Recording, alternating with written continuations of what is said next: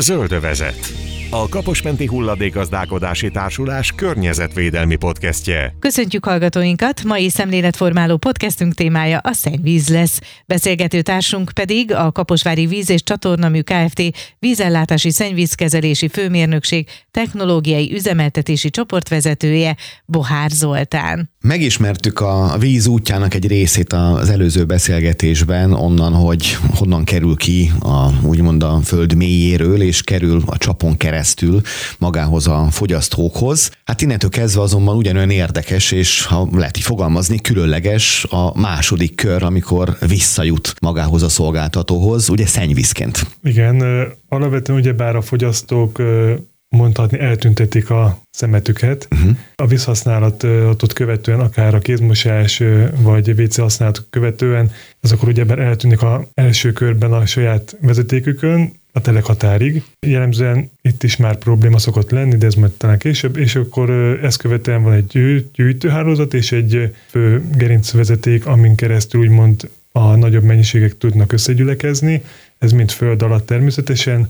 és lényegében itt az üzemeltetési területünkön mindenhol elválasztott rendszerű csatornahálózatot működtetünk, Ez ami azt jelenti, hogy a külön gyűjtjük, vagy gyűjti a városi illetve hát adott települési területeken a csapadékot, és az külön csatornába uh-huh. történik annak elvezetése a maga befogadóhoz, jellemzően a vízfolyások, ami a befogadó, a szennyvíz esetében pedig ez külön szennyvíz csatorna hálózat segíti a szennyvizek elvezetését és gyűjtését, és ez kapcsolatban van, ez a másik végpontja pedig a szennyvíz tisztító telep, de hát ennyire nem olyan egyszerű, persze, hát úgy, ahogy... Sose a, semmi nem egyszerű. Így van, ez mind a föld alatt zajlik le, és lényegében maga a, ahogy említettem, a fogyasztónál egy viszonylag vékony, mindegy érhálózatot kell elképzelni. Uh-huh. Lényegében ezt már attól függ persze, hogy milyen sűrű az adott terület és a lakosság, száma milyen nagyságú, annak függvényében ez a hálózat is bonyolultabb is lehet. Maga az elvezetés ugyebár törekszünk mindig arra, hogy gravitációs úton történjen a szennyvíz elvezetés, ez a legolcsóbb módja annak, hogy eljusson A-ból B-be a szennyvíz. Magyarán lejtsen az a csőrendszer de a dombozati viszonyoknak megfelelően ez nem mindig valósítható meg ami azt jelenti, hogy hát akadályokba ütközünk ugyebár az elvezetésnél. Úgy kell képzelni, hogy lényegében egy folyó is utat tör magának a dombozatba, hát mi ezt csak úgy tudjuk legyűrni az esetleges szintkülönbségeket, hogy egy mély pontra összegyűjtjük a mhm. szennyvizeket uh-huh. gravitációs vezetékkel, és a legmélyebb pontra egy úgymond átemelőt építünk, ez egy akna lényegében, ahol szivattyúkat működtetünk, és a szivattyú pedig már képes elszállítani egy másik magasabb pontra, ahonnan újra egy gravitációs vezetékbe tud ürülni, és ez hát akár többször is ismétlődött ez, ez a folyamat, végpontra a szennyvíztisztító telepre érkezik, lényegében már jellemzően már csak egy nagy átmérőjű vezetékkel csatlakozik be a telepre. De akkor javarészt én úgy értem, hogy itt azért két független hálózatról van igen, szó. Igen, Tehát igen. azért csapadékvíz nincsen összekeverve a kommunális szennyvízzel. Így van. A, a csapadékvíz is bekerül egyébként hozzátok a tisztítása a telepre, vagy annak direkt Nem. elfolyása van, ott teljesen oktalanság volna? Vannak olyan telepek, ahol ezt külön így megtervezik, és uh-huh. ezt másképp valószínűleg nem is lehetne megoldani, de a mi üzemeltetési területünkön ez mindenhol így működik, hogy elválasztva Értem. történik a szennyvízkezelése. Azok a csatorna fedelek, amiket az utcán látunk, akkor az a csapadékvizelvezető rendszerhez tartoznak javarészt. Egy része. Egy része? Érdekes. Ezt mindig is meg akartam kérdezni egy hozzáértő embertől. Viszont visszatérve magára a szennyvíz elvezetésre, a csatorna hálózatra, azért ez a fajta szennyvíz víz, illetve hát hulladék, hogy nézzük, feldolgozás és beszállítás jóval környezetbarátabb, mint ezek a régi rendszerek, amikor, amikor egyszerűen van egy emésztőgödör, és akkor oda megy egy, egy háztartásból minden ilyen jellegű dolog. De hát ugye ott is vannak technológiák, mert ugye ezt meg szippantani kell. Az is a, a szolgáltatók a víz feladata? Részben alapvetően inkább a gyűjtést alvállalkozók végzik, ilyen helyi Értem. cégek szakosodtak erre. Alapvetően mi inkább csak a szerződött mhm. partnerekkel uh-huh. tudunk csak foglalkozni, sajnos ilyen kapacitás hiányok miatt, de régió szinten, illetve területi szinten nagyon szépen beálltak ezek a működő elszállítások, és ezért lényegében mi biztosítjuk azoknak az ingatlanoknak a szennyvíz befogadását, itt, amit úgymond szippantó uh-huh. vagy tengélyen szállítanak be hozzánk, annak a lehetőségét is kell biztosítanunk, és akkor erre külön egy technológia rendelkezésre, hogy le tudják üríteni, és azt külön tudjuk akkor kezelni is. Tehát ez környezetvédelmi okokból, ez kötelező is ugye a lakosságnak. Igen, igen, igen. Tehát erre, erre, erre céloztam, nem úgy van, hogy én fogom magam, oh, van nekem mint egy háza, mások egy jó nagy gödröt majd alá, aztán oda, ami elfolyik, elfolyik, és azt majd jó betemetem, és aztán ások egy újabb gödröt. Ilyen nincs. Most már azt is szabályozzák környezetvédelmi szempontból, hogy milyennek kell magának a szennyvíz gödör kiépítettségének lenni. Így van, hát lényegében régen ásott gödröket alakítottak ki, jellemzően ugyebár a messzes gödröt használták hmm. fel ennek, komolyabb ellenőrzést nem végeztek, ezen műtárgyak mondjuk így, műszaki állapotára vonatkozóan. Így szoktuk hallani is, hogy sörös üvegekkel szokták kibér, mondhatni kibérelni, vagy a foliátöréseket meg tudják ezzel oldani később, és sajnos így a, a talajvizet ezzel szennyezték. Jelen esetben most már olyan elérésokat kell megtartani, ami hát lényegében ezt a lehetőséget mondhatni kizárja, és teljesen zárt minősített tartályokat kell telepíteni, és már csak így lehet ezeket működtetni, és ebből fogja elszállítani természetesen időszakosan a vállalkozó, a szippantoltó pedig a beszállított szennyvizet tudja üríteni a Kaposvári szennyvíztisztító telepen, egy erre kialakított műtárgy egységen, ahol a rágyszemetet, illetve a homokot tudjuk leválasztani, és ezt követően továbbítjuk a fő technológiai vonalra. Sajnos a régi szikkasztóknál, vagy hát emésztőgödrökben olyan anyagok is most már bekerülnek, ami a régi zsalóanyagok leszakadnak, és ez komoly problémákat is okoznak nálunk, de előfordulhat az, hogy akár egy ilyen alsó nemű is bekerül a, mm.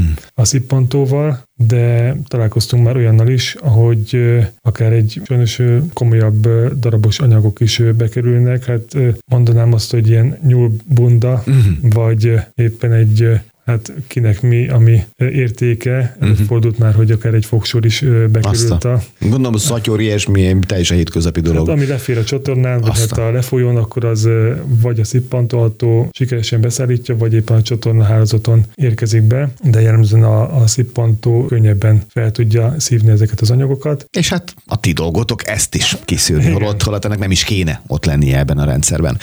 Kanyarodjunk vissza a meglévő csatorna hálózathoz, az úgynevezett úgynevezett üzemeltetési területhez. Itt mekkora csatornarendszerről van szó?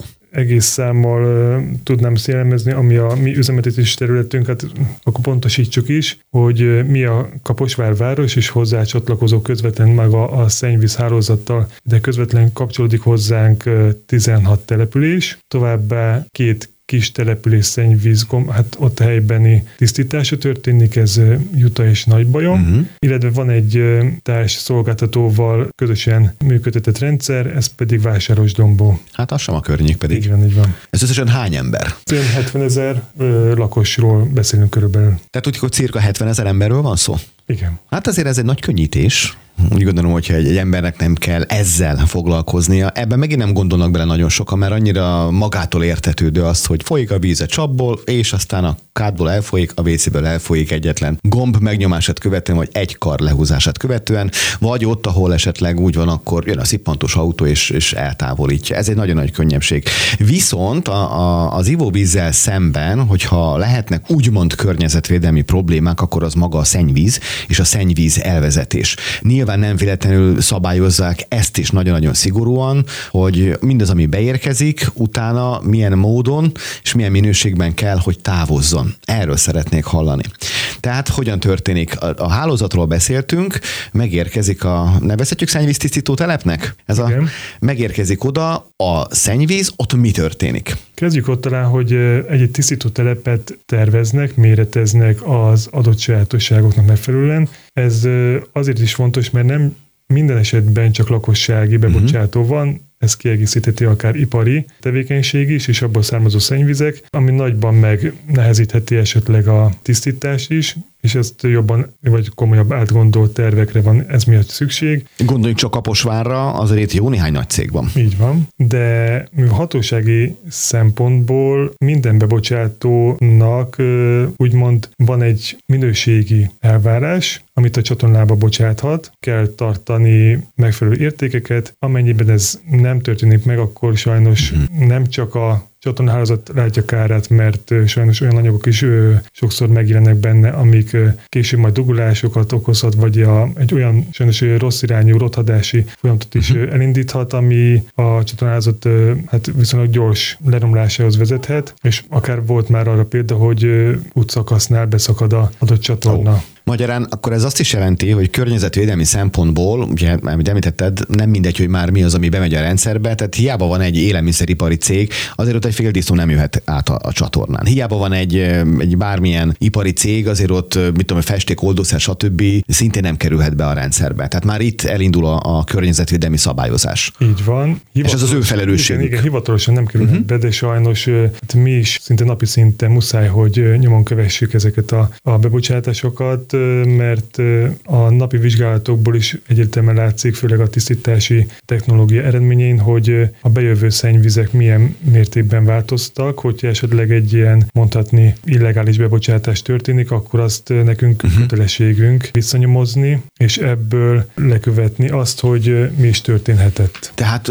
azt is ellenőrzitek. Így van. Ez jó. Ezért van a szennyvízkezelési főmérnökség úgymond megosztott két területet, ez pedig a csatornahálózati csoport, illetve van a, a tisztítási uh-huh. csoport, mondhatni így. Tisztítási csoport feladata. Amikor beérkezik a, a szennyvíz tisztító telepre a szennyvíz, mik azok a főbb lépések? Aztán utána kibontjuk, amilyen szűrésrendszeren úgymond keresztül megy a, a tisztítandó szennyvíz. Mi az első? Gondolom első, rács. A rács, így van, itt a legdurvább szennyező anyagokat kell e, leválasztanunk. Itt egy 3 mm pálca közül uh-huh. szűrés történik. Ez egy, mondhatni, egy finom rács, így a... Ez az első rács? Lényegében egy rácsunk van. Ah, értem. Azért kérdezem, mert nagyon sokan, akik mondjuk ételmaradékot egy, egy koppet csirkelábadba húznak le, úgymond a WC-n, akkor az nátok jelentkezik. Az ott lesz egészben. Úgy kell elképzelni a berkező szennyvíz összetételét, hogy ilyen komolyabb, nagyobb darabos anyagok már nincsenek benne, mert amit tud, ugyebár a magas szállítás következtében a szivattyúkon átkerül, átjön a, a szennyezőanyag, vagy akár a darabos anyagok, és így kénytelenül a hulladék szétesik, vagy szétdarálódik jobb esetben, de sajnos a,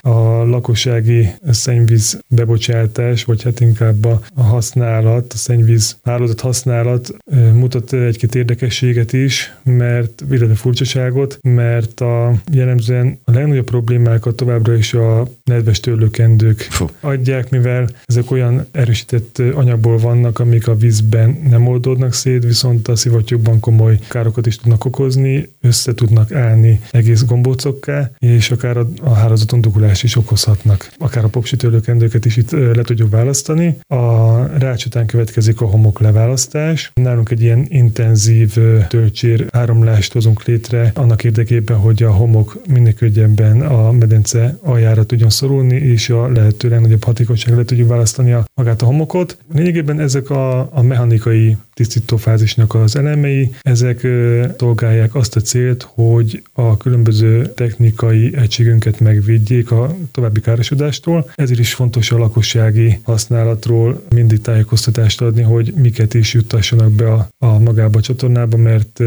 hogyha ezek sajnos tovább különben valami meghibásodás következtében a telepünkön, akkor viszont nekünk ez komoly problémát, és ugyebár költségvonzattal is járhat. Ezt követően ugyebár az ülepíthető anyagok jönnek, amit még gravitációs úton le tudunk választani. Ezt hívják előlepítő medencének, és ez így már csak az oldott állapotban lévő szennyező anyagokat tartalmazó szennyvíz kerül tovább a, a biológia fokozatra, ez az úgynevezett eleveniszapos technológiára. Lényegében ez a fő tisztítási vonal, itt történik maga a tápanyagok, szerves anyagok, nitrogén, foszfor tartalmaknak a leválasztása, illetve hát az esetleges nehéz filmeknek az akkumulálása. Ez a úgymond üzős anyag e, került tovább maga az utolepítő medencére. Itt szerencsére nálunk e, vegyszeres kezelés nélkül viszonylag jól ülepedő anyagról van szó, így e, a medence alján kivál egy úgymond fölösi szap, illetve elevini szap egyaránt, és ez ebből a medencéből pedig el tudjuk tudjuk vezetni a magát a tisztított szennyvizet. Mekkora a szennyvíz feldolgozó kapacitása? Tervezési szinten érdekes, hogy több paramétert szoktak emlegetni, alapvetően a napi tisztítható mennyiség, ez köbméter per napban határozzák meg, ez 14 ezer köbméter kapacitású a, a Kaposvári telep, de ugyebár a szennyező anyagtartalmat is komolyan figyelembe kell venni, ez pedig egy 131 ezer lakos egyenérték, ez is egy ilyen kicsit ilyen szakmaibb kifejezés, szintén a szennyezőanyag mértékével szorozzák a, ennek a számnak az alapját. A két kis telep 14 ezereshez képest lényegesen kisebb, a jutai telepünk 190 köbméter kapacitású, és a nagyban pedig 375 köbméter per napos kapacitású. Előfordul az, hogy megérkeznek mondjuk egy ilyen 60-70 százalékos úgymond hidrológiai terhelés, uh-huh. viszont a szennyezettsége erősebb, így úgymond a telepkapacitása mondhatni kihasznált, vagy van úgy, hogy túl terhelt is, és ezért is fontos tényleg, hogy napi szinten figyeljük az egyes beérkező szennyvizeket, és ehhez kell minden egyes esetben viszonylag gyorsan reagálnunk és intézkedéseket megtennünk. Ez a kapacitás mennyiség, akkor mondhatom, hogy túl tervezett. Nyilván igen, kell. Igen, de ez mindig a, az adott település, hát úgymond fogyasztási szokásai, illetve vagy a vízhasználati szokásoknak Szokás, függvénye.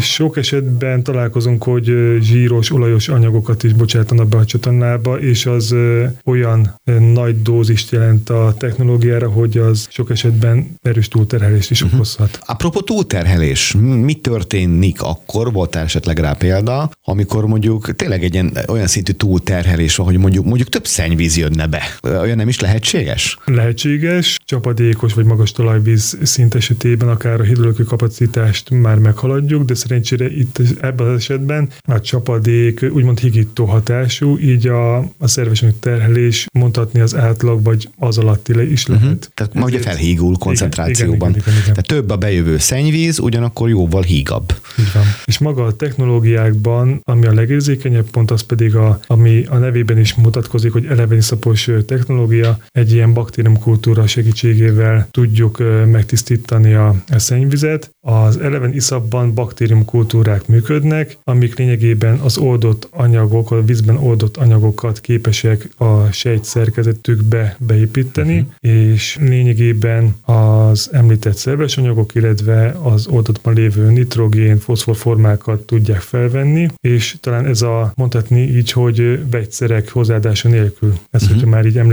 említjük a környezetvédelmet, akkor ez így feltétlen megemlítendő. Úgy kell elképzelni ezt az elevén iszapot, hogy a baktérium kultúrák, illetve hát magát a, ez egy már egy több szintű, úgymond élő közösség, életközösség, mert hogy nem csak egy baktérium, hanem további magasabb rendű szervezetek is jelen vannak a szennyvízben, amiket lényegében mikroszkóppal is már tudunk vizsgálni, és ezek alkotnak egy ilyen viszonylag egy, egy ilyen pejhes szerkezetet, az már szabad szemmel látható. Ez a baktérium kultúra fenntartását kell folyamatosan biztosítanunk megfelelő hőmérséklet, levegőbevitel és tápanyag mellett. Úgyhogy alapvetően nem olyan egyszerű, ahogyan talán... Elképzelik az igen, emberek. Igen, de... Ó, oh, bejön, megszűrik, azt már tovább már az már tiszta. Hát így nem. van, de maga, hogy működjön ez a, az a rendszer, főbb irányokat is meg kell tartanunk, a, mert a baktériumok lényegében, ha túl mondjuk egy három alapparaméter nagyon kimozdulhat, mondjuk ennek a három paraméternek az aránya, akkor az felborítja a biológiai kultúra működését, és onnantól akár hetekig küzdelem jöhet uh-huh. a telepeken, amíg ezt az egyensúlyt vissza nem tudjuk állítani. Ennek is akkor megvan a maga spéci technológiája, maga szám adatai, nyilván a környezetvédelem érdekében. Ez is folyamatosan módon monitorozva van minden egyes állomásnál. Így van. Mi történne, most ez egy nagyon vad gondolat, ha mindez a technológia nem állna rendelkezésre, és egy város komplett szennyvize egy az egyben mondjuk menne a kaposba? Hát sajnos ilyen középkori hangulatot idézni a dolog, de szerintem már olyan töménységű szennyvizek kerülnek be hozzánk is, hogy a maga befogadó erre olyan szinten nem lenne képes visszahigítani, hogy ott a bent lévő életközösség, mint a, akár a magasabb szervezetek, a halak lényegében elpusztulnának. Hát ilyet meg már láttunk ugye a Tiszán, hál' Istennek itt a környékünkön nem, de, de azt láttuk, hogy mi történik, amikor egyáltalán nincsen megtisztítva egy adott víz, sem a vegyi anyagoktól, sem pedig a, az ilyen jellegű szerves anyagoktól. A vegyi anyagok kiszűrése, erre külön van technológia? Alapvetően ugyebár a legfontosabb a mosogatószerek, uh-huh. ezek nagy mennyiségben tartalmaznak foszfor tartalmú vegyületeket, és ez szintén az elevenszapos technológiai révén a baktériumok beépítik a szervezetükbe, és akkor itt jön képbe az, hogy ugyebár mi is mondhatni hulladékot választunk le ezzel, uh-huh ezekbe a sejt szervezetekbe nem csak a, ezek a tápanyagok kerülnek beépítésre, hanem a nehéz fémek, vagy esetlegesen a szennyvízben megtalálható nehéz fémeket is tudják akkumulálni. Uh-huh. A tisztítás során többféle iszap keletkezik, külön kell ezeket gyűjteni, uh-huh. le kell választani, viszont a nagy tömegről beszélünk, és ezt ha lehetséges a lehető legkisebb víztartalommal tovább tárolni, a lehető legrövidebb ideig természetesen, és ezt követően pedig ellenőrzött formában szintén hatósági jogszabálynak megfelelően és határértéknek megfelelően kell az eltalanítását elvégezni. Uh-huh. Tehát megsemmisíteni. Így van, így van. Sajnos a tisztítás során képződő szennyvíz iszapokat még a jogszabály sajnos hulladékként kezeli, de hát lényegében ennek a kezelését a mi üzemeltetési területünkön úgy oldjuk meg, mondhatni az üzemeltetők területén jó pozícióban vagyunk, hogy mezőgazdasági úton történik a hasznosítása, uh-huh. egyben ártalmatlanítása is. Régebben a folyékony szennyvíz iszapot injektálással a földbe, folyékony állapotba jutották be, úgyhogy lényegében a föld felszínére nem jutott fel ez az anyag. Rengeteg tápanyagot tartalmaz, és ez segíti a gazdasági növénynek a, az életműködését is. Sajnos ugyebár ez a tápanyag nagyon hiányzik a földekből, úgyhogy itt a környéken szerencsére ez így működőképes. És az új technológia révén pedig ez már nagy, körülbelül ilyen éves szinten a 20 ezer köbméter folyékony szennyvíziszapból már csak 8 ezer köbméter iszapot állítunk elő. Ez a folyékony fázisnak a úgymond eltávolításával uh-huh. tudtuk ezt megoldani, víztelenítjük az iszapot, és ez pedig egy, úgy kell elképzelni ennek az eltávolítását, hogy mezőgazdasági gépek így tárgyaszóró uh-huh. technológiával kiszórják a földre, és egyből beforgatják a talajba. Mindez ugye a víztelenített rész. Igen. Na és maga a víz? Az eleveniszapos rendszeren arra kell törekedni, hogy a baktériumkultúrákat megőrizzük, fenntartjuk, és ezt úgy tudjuk megoldani, hogy ahol működtetjük ezeket a baktériumkultúrát, azt követően egy, az utolsó medencében egy egy ülepítő medencében ezt az iszapot lényegében visszatartjuk, megfogjuk, visszaforgatjuk a rendszerre, és az így leválasztott folyadék, ez már egy erősen szennyezett iszap vizet jelent, ezt újra visszajutatjuk a telep elejére, újabb tisztításra. Tehát két kört megy. Igen, igen, igen. És lényegében ez azt jelenti, hogy ténylegesen csak az kerül ki a telepünkről, ami minőségben megfelelő, ahogy már említettük a hatósági szempontból is, és a tiszta vizes fázist pedig kijutatjuk a befogadóba. Ez most jelen pillanatban a kaposvári viszonylatban a kapos vízfolyás, ahol lényegében további vegyszer adogolását szerencsére nem Tehát annyira tiszta már, hogy már nem kell vegyszerezni. Természetesen vannak benne szemmel látható kis lebegőanyagok, de egyébként amikor kifolyik a telepről, úgy kell elképzelni, mint egy patakvize. Uh-huh. Hát, hogy mint, mint egy bármilyen élővíz. Igen, igen, igen. No, azért ez egy jó dolog és hasznos dolog környezetvédelmi szempontból, hogy amit a természettől elveszünk, annak jelentős része, ez a, a tisztított víz, azért ez vissza is kerül oda. Így van. Hát így lehet biztosítani a körforgást. Hát azt mindenképpen kiemelném, hogy a, a Kaposvári szennyvíz tisztító telep viszonylag egy modern kialakítású, de egyben a maga módján egyszerű technológia. Jelen pillanatban sem alkalmazunk a tisztítási vonalon vegyszereket. Ez szerintem egy nagy szó, hogy a baktériumkultúra segítségével le tudjuk választani mindazon szennyezőanyagokat, amiket a határérték, illetve a hatósági elírások megkövetelnek. Tulajdonképpen nem történik más, mint amit maga a természet is elvégez, kint a szabad a természetes vizekben, csak nyilván hatványozottan, ugye, a bejövő mennyiségek miatt. Így van. És feltételezem, ez is nyilván vissza van ellenőrizve laboratórium által. Így van. A nyersiszapot ugyebár akkor besűrítjük gravitációs úton, a fölösiszapunkat pedig képi úton sűrítjük, azt jelenti, hogy egy ilyen szűrőzött szövetre engedjük rá vegyszeres közeggel együtt, és ennek a keveréke úgymond egy nagyobb pelyheket, nagyobb darabos anyagokat tud képezni, és ezzel maga a víz leadása viszonylag nagyon gyorsan megtörténhet, és a közel 1%-os szárazanyag tartalmú iszapból 5%-os szárazanyag tartalmú iszapot tudunk